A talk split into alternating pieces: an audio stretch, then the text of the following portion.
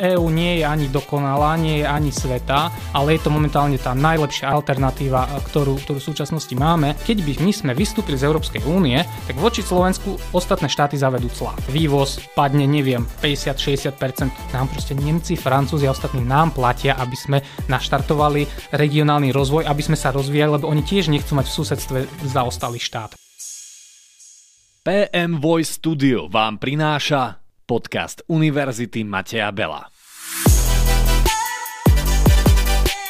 V roku 2022 sme oslávili 30. výročie vzniku našej univerzity. V tomto podcaste s poprednými pedagógmi otvárame zaujímavé a aktuálne témy. Moje meno je Peťo Magurský a vy vitajte pri počúvaní.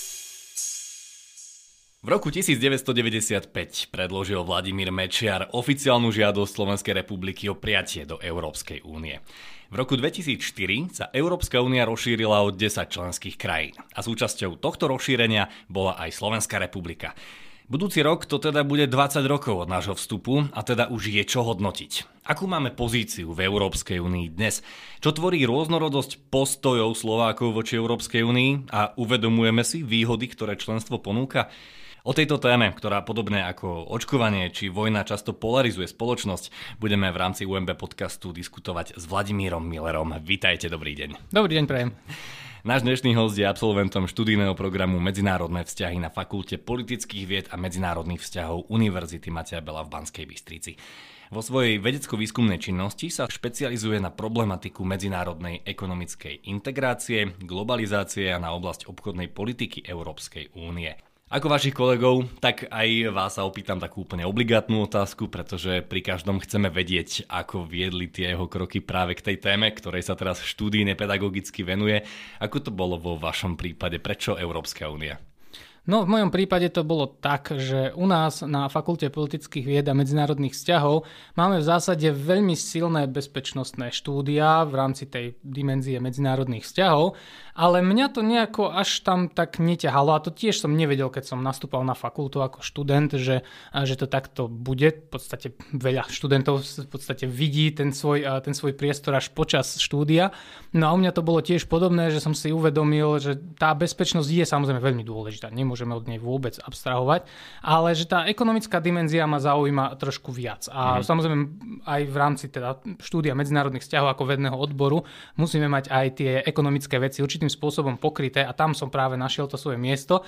A jednak samozrejme som ho našiel už potom aj keď neskôr, keď som nastúpil na doktorantské štúdium a potom neskôr ako odborný asistent, že je tu ten priestor aj u nás na fakulte tieto veci určitým spôsobom posunúť ďalej a zlepšiť, tak našiel som sa tam práve v tomto priestore priestory. Takže to je asi, asi e, tá moja cesta. No a e, zároveň musím e, tu aj povedať, že v podstate je s tým spojená jedna neúplne šťastná udalosť, že môj prvý školiteľ dizertačnej práce, pán profesor Kosír, umrel nešťastne mm. počas, eh, počas môjho doktorandského štúdia, takže de facto ja som po ňom prebral určité veci, ktoré zabezpečoval on, čiže uh, toto tiež je s tým spojené. Čiže tam bolo aj to poslanie na, nejako pokračovať. Presne tak a ja sa snažím ako, a dbám na to, aby som tie jeho nejaké učebné metódy proste aplikoval aj ďalej mm. a v našom vyučovacom procese, lebo on bol ako veľmi výnimočná osobnosť a samozrejme ja ho nikdy nenahradím takto, ale snažím sa aspoň, aspoň niečo, čo môžem nejakým spôsobom zachovať.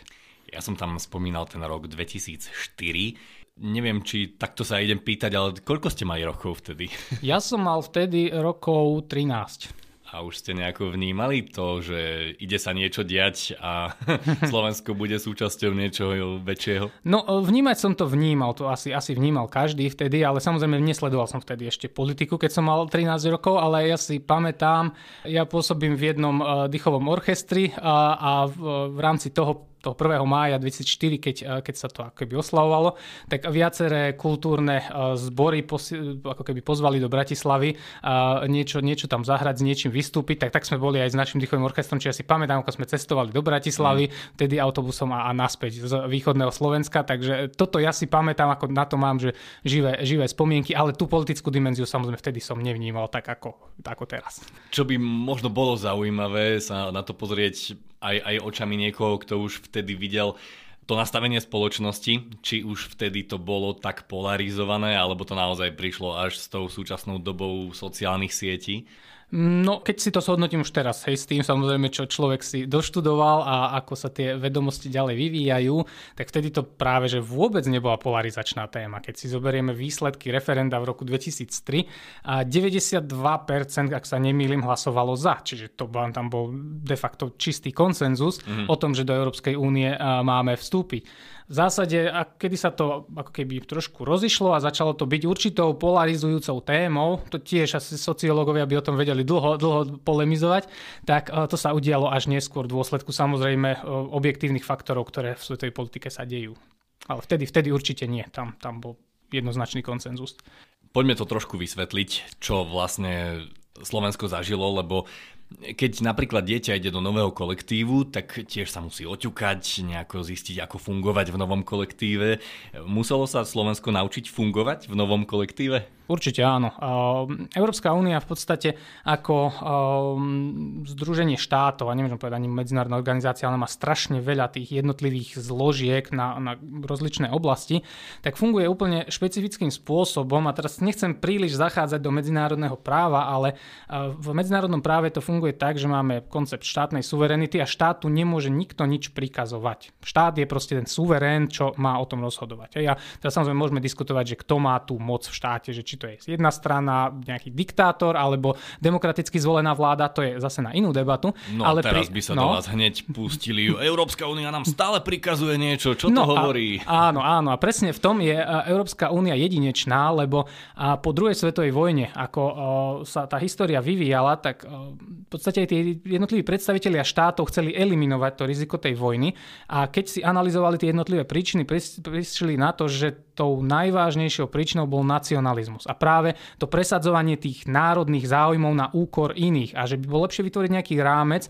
kde by sme našli nejakú spoločnú reč, nejaké spojivka, nazvime to takto, ktoré by nám eliminovali toto riziko vojny.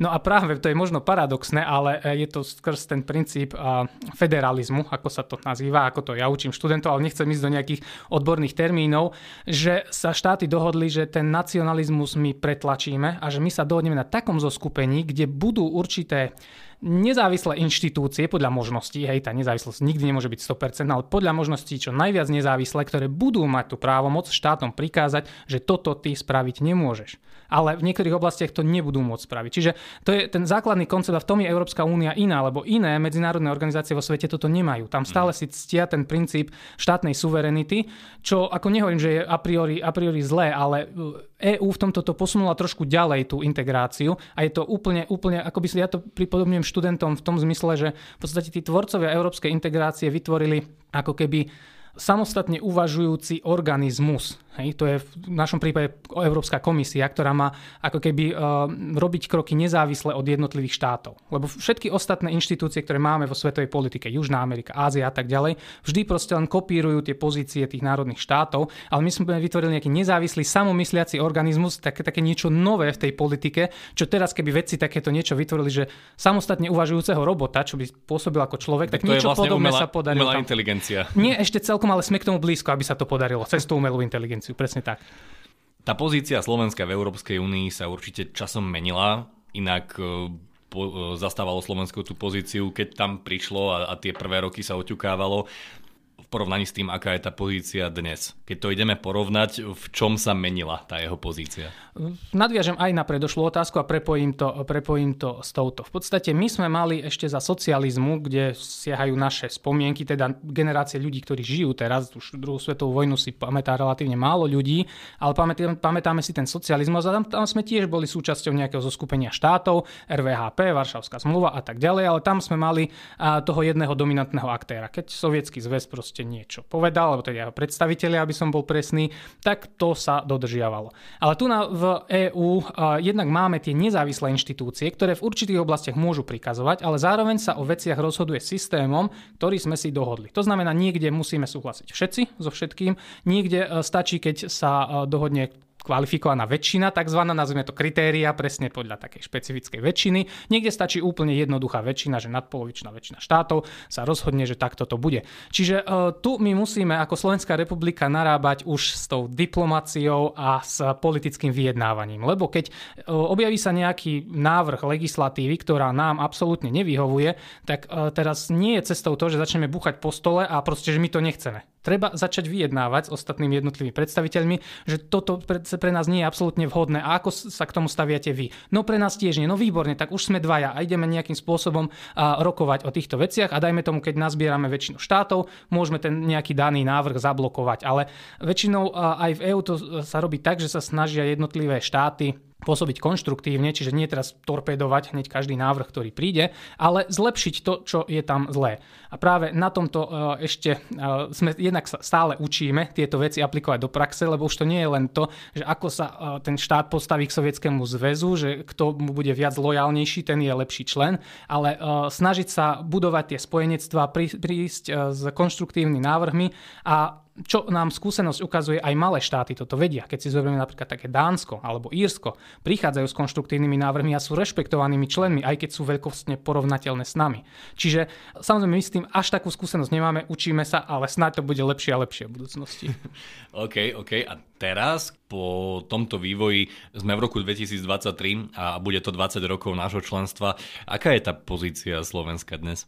Stále musíme to otvorene zase povedať, že e, nechcem to povedať, že sme druhoradým členom, ale stále akože samozrejme tie staré členské štáty ešte na nás pozerajú trošku e, nie, nechcem povedať z vrchu, ale, ale je tam proste taký ten, ten, ten postoj, že oni sú tí starší členovia, majú viac skúseností a my sa stále len učíme a niekedy je to aj oprávnenie, proste nevieme na niektoré veci reagovať. Hej. Aj ako Slovenská republika stále niektoré oblasti politík nemáme aplikované našej praxi, proste nevysvetľuje sa to občanom a preto môžeme určitým spôsobom povedať, že nie druhorady člen, ale musíme bojovať s týmto deficitom, ktorý máme, ktorý objektívne máme, lebo proste sme v EÚ krátko a nemáme s tým skúsenosti, ako, ako tieto, tieto veci, veci riešiť. Ale zároveň už sme preukázali aj to, že určitú, môžeme vyvolať aj určitú, určitú silu, dajme tomu, keď sa spojí celá V4 dokopy, tak z pohľadu obyvateľstva to je tak silný aktér skoro ako Francúzsko. Hej, keď si mm. zoberieme. Aj, aj ekonomicky ceca, to by sme mohli teraz štatistiky pozerať,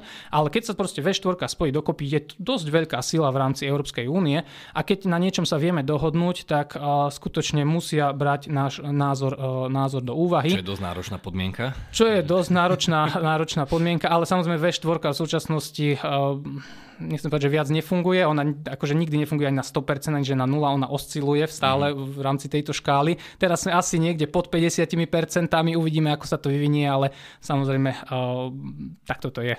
A teraz poďme k tej téme, ktorá je taká možno šteklivá, háklivá, ale, ale veľmi frekventovaná. A to sú tie postoje Slovákov k Európskej únii. Vytvára sa to skupinkovanie, ako som spomenul v úvode, či to bolo pri očkovaní, tak nejako máme tendenciu si za alebo proti. Hej? Vojna Ukrajina, Rusko, za alebo proti, na ktorej strane stojíš. Už to je trošku zvláštne, že sa musíme dávať do pozície, či si tam alebo tam a, a vytvárať si vôbec nejaký názor, aj keď nemáme dostatok informácií, ale je naozaj široká skupina ľudí, ktorá napriek všetkým výhodám, ktoré ponúka Európska únia, je zastanca toho, že čo najskôr ísť von. Po tom všetkom, koľko času ste tomu venovali a, a tým štúdiám tej vedeckej oblasti, ako vnímate vôbec tieto názory? E, takto, je to úplne legitímny postoj. Keď niekto chce, aby jeho štát vystúpil z Európskej únie, je to úplne v poriadku. A, a nie je to ako teraz, že by my sme to mali vnímať, že my musíme byť, neviem, teraz zastancovia členstva v Európskej únie. Keď niekto má taký názor, keď si ho vie vyargumentovať, keď dá legitímne argumenty, že prečo by sme mali odísť, úplne, úplne v poriadku, ale ja počas toho teda aj štúdia, aj, aj nejakého pôsobenia akademického um, vidím ale, že násobne, násobne viac výhod ako nevýhod tomto kontexte, čiže ja som určite za členstvo, ale samozrejme tiež EÚ a všetky inštitúcie nie sú dokonalé a dá sa tam veľa vecí meniť, tiež mnoho, mnoho legislatívy proste stále prechádza veľmi ťažko pádne, trvá to strašne dlho, keď si zoberieme tie možno negociácie, čo teraz tak akože sú, sú populárne aj v spravodajstve, zákaz tých spaľovacích motorov, nedávno nedávno schválený nový emisný systém a obchodovania s emisiami, to sa o tom rokovalo už desiatky mesiacov, niekoľko, niekoľko rokov a proste trvá to dlho. Hej, teraz kritizujem akože e, ten pohľad, že skutočne uh, to trvá veľmi, veľmi dlho,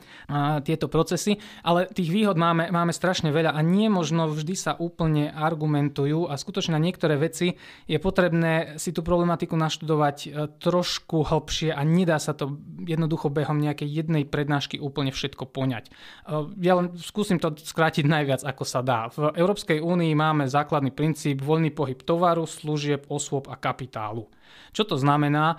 Keď by sme si teraz porátali, že koľko nášho exportu ide do, do krajín Európskej únie a teraz by sme si to prerátali na našu zamestnanosť, možno by sme zistili, že keď by my sme vystúpili z Európskej únie, tak voči Slovensku ostatné štáty zavedú clá. Mm-hmm. A tým pádom už by nemohli sme my naše automobily z Volkswagenu a z iných spoločností, ktoré na Slovensku sídlia z jednotlivých fabrík, vyvážať smerom von, hej, do našich najväčších trhov, lebo proste clá to, to nejakým spôsobom zredukujú. Čiže mnoho ľudí by prišlo o prácu, ale že veľmi rýchlo. Hej, to, to skutočne a to by sa jeden udialo. príklad zo 100. To je áno, jeden príklad, jeden príklad zo 100. A to, to by sme mohli pokračovať, ale napríklad chcem spomenúť a, a, takú ešte politiku spravodlivej súťaže čo je tiež veľmi kontroverzné a na Slovensku nejak sa to nie úplne, úplne rieši v rámci bežného spravodajstva, bežnému človeku to málo kto vysvetlí, že prečo, dajme tomu, nemôže štát um, zadotovať, uh, dajme tomu, slovenského výrobcu akéhokoľvek produktu. Proste nemôže. To zakazuje európska legislatíva. No preto, lebo keby to začali robiť aj Nemci, tak oni môžu samozrejme oveľa viac peňazí dať tomu podniku a ten podnik následne na jednotnom trhu ako keby vytlačí tie ostatné podniky a naši slovenskí, ktorí proste nemajú takú podporu, tak by to neprežili. Tak preto sme sa dohodli, že nikto nebude môcť dávať takúto podporu. Mm. Ale sú tam samozrejme výnimky, regionálny rozvoj a tak ďalej, čiže na východ môžeme dávať takéto dotácie uh, na našej republiky, tam, kde sú teda uh, chudobnejšie oblasti nazvime to. Čiže tie výnimky tam nejaké sú, ale z toho dôvodu práve, keď to niekto uchopí veľmi, veľmi jednoduchým štýlom, že Európska únia nám zakazuje, dajme tomu, čo nedávno bolo v obchodných letákoch, mať určité percento slovenských produktov. To je taká akože jemná diskriminácia tých zahraničných. Toto proste nesmie byť. Dohodli sme sa, že nikto to robiť nebude a tak by to malo platiť. Len málo kedy sa toto možno vysvetlí do úplných týchto detailov, lebo je mnoho takých politík, kde práve tento princíp platí, že musíme, musíme všetci dodržiavať rovnaké pravidlá. Nie je to, že teraz EÚ nám zakazuje proste naše nejaké národné veci. Ak to skúsime fakt, že úplne zjednodušiť, čo by Slovensku dalo vystúpenie z Európskej únie alebo čo Slovensku škodí v tom e, členstve. Čiže teraz vystupujeme z EÚ a aké pozitíva, negatíva by to prinieslo. Dajme ano? tomu. Dobre. Čiže predstavme si, že vystupujeme z Európskej únie. Tak ako hovorím, prvá vec, clá na našich hraniciach, vývoz padne, neviem, 50-60%, to ekonomovia by mohli odhadovať.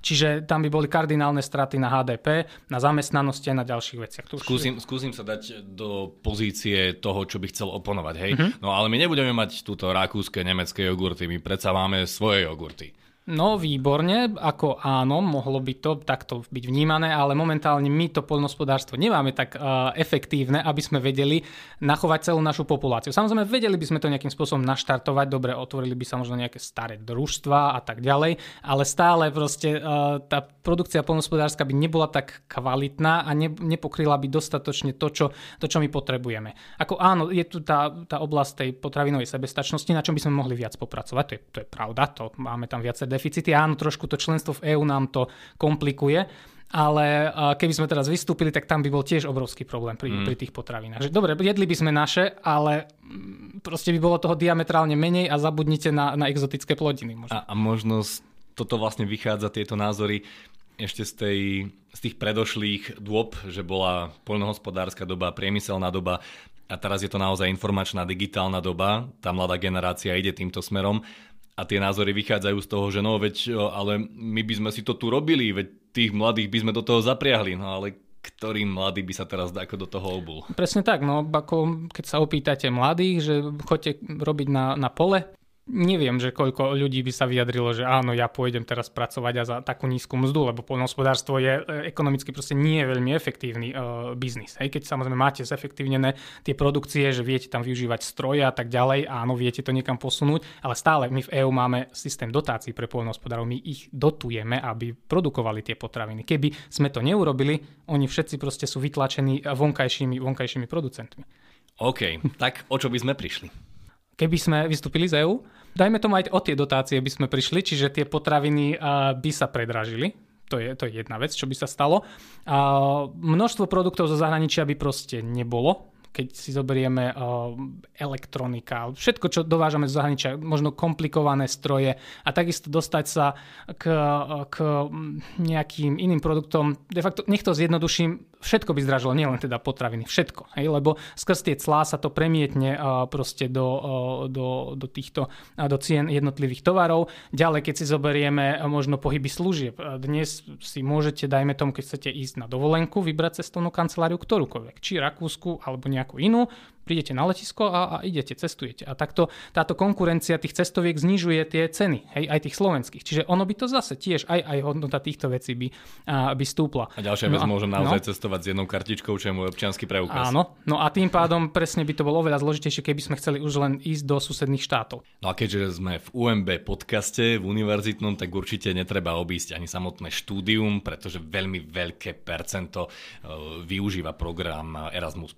Tak a to je je, Erasmus je jedna vec a taká citeľná, proste to každý študent o tom, o tom de facto vie a aj ja osobne som mal, mal, mal možnosť teda byť v zahraničí cez, ja. cez Erasmus, takže uh, ináč by si to asi bežný človek nemohol úplne, úplne dovoliť, mm. nejaký, nejaký pobyt. Ja som bol napríklad vo Fínsku uh, na takomto poloročnom uh, pobyte a proste tomu tiež môžeme vďačiť za to, že, že vidíme aj, aj iný svet a samozrejme potom tie skúsenosti môžeme, a môžeme doniesť, a doniesť naspäť domov. Ale zase keď sa dotknem aj tej, aj tej možno vedeckej oblasti, tam samozrejme ako Slovensko trošku strácame, ale sú rozličné tie vedecké schémy, granty v Európskej únii, keď e, na schému Horizon momentálne neviem koľko tam miliardy, miliardy eur, tak proste aj slovenskí vedci tieto peniaze môžu čerpať. Ináč proste k ním prístup by sme nemali. A slovenská veda tiež by takým smerom aj išla. Potom. A druhá vec je potom, či ich vieme čerpať. To je druhá vec a tam samozrejme veľmi, veľmi strácame. Hej, že to naše školstvo samozrejme má nejaké deficity, ale o tom vieme a na to musíme, musíme pracovať a samozrejme v tej konkurencii zase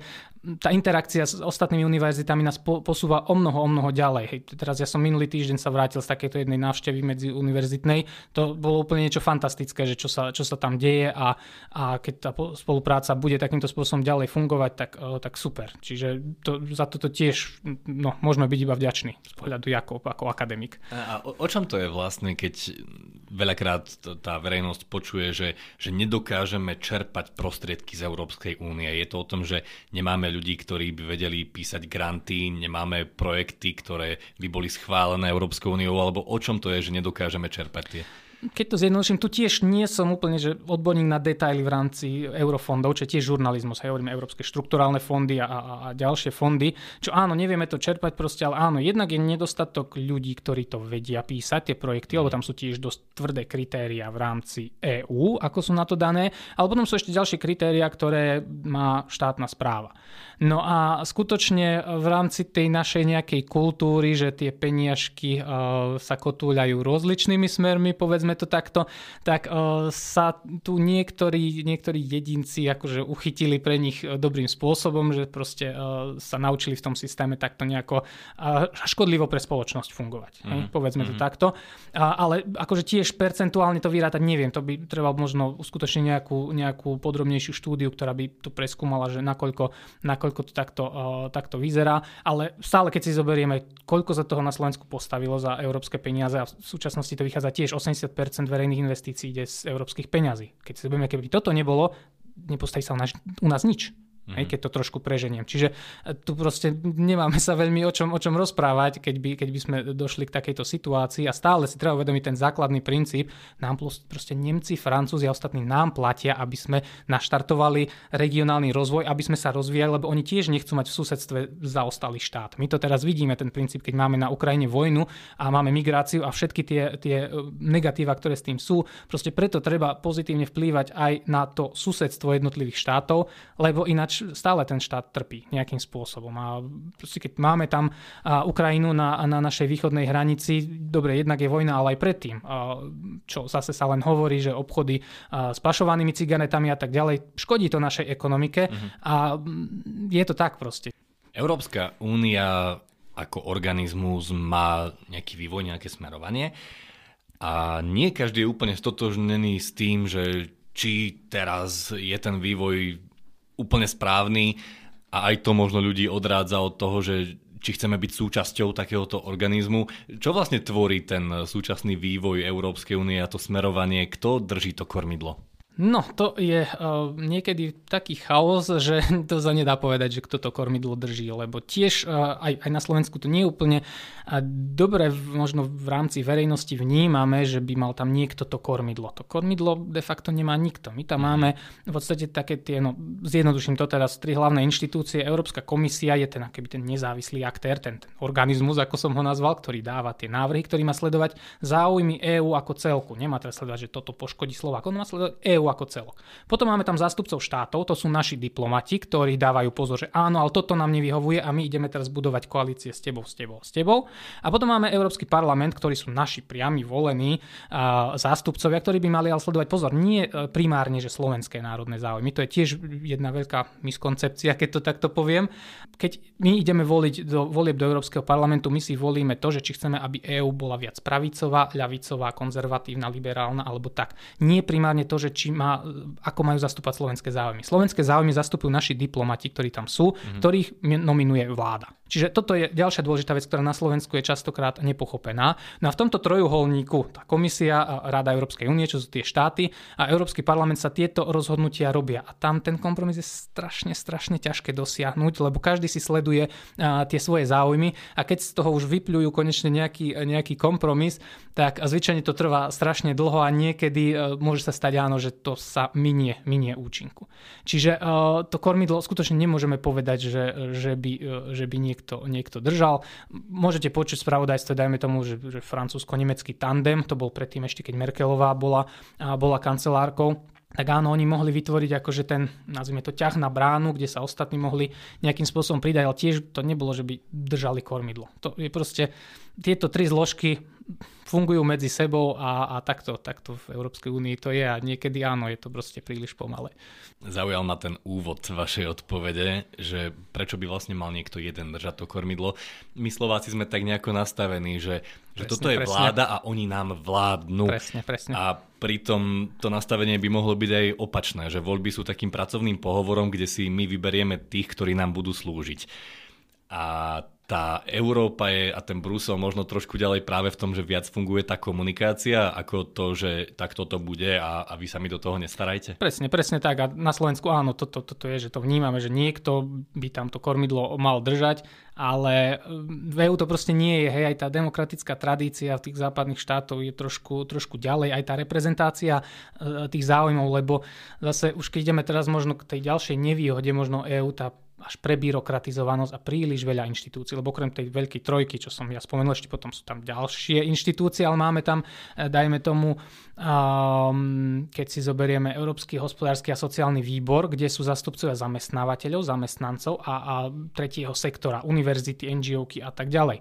A oni majú tiež nejaký poradný, poradný hlas pri týchto, eh, pri týchto um, rokovaniach rozličných a tie záujmy tiež sa snažia presadzovať nejakým spôsobom. Čiže to skutočne tá politika je konglomerát rad záujmov, ktoré sa prelievajú raz z jednej, z druhej strany, kde aj do toho samozrejme lobbysti následne vstupujú, kde podniky tiež majú nejaké svoje, svoje záujmy v tomto kontexte, čiže uh, nechcem to nazvať, že úplne chaos. Sú jasne dané pravidla, kto čo má akú úlohu, že komisia dáva návrhy, následne parlament s radou to, uh, to schváľujú, ale proste vstupujú do toho rozliční aktéry a na Slovensku to možno nie je úplne ešte, ešte pochopené, ako, ako tie záujmy presadzovať a dajme tomu skutočne EÚ to nie sú len europoslanci, ako, ako zástupca občanov, áno, tam sú, ale dajme tomu, máme tam výbor regiónov, ktorý má sledovať práve, dajme tomu, záujmy, ja neviem, Košického vyššieho územného celku.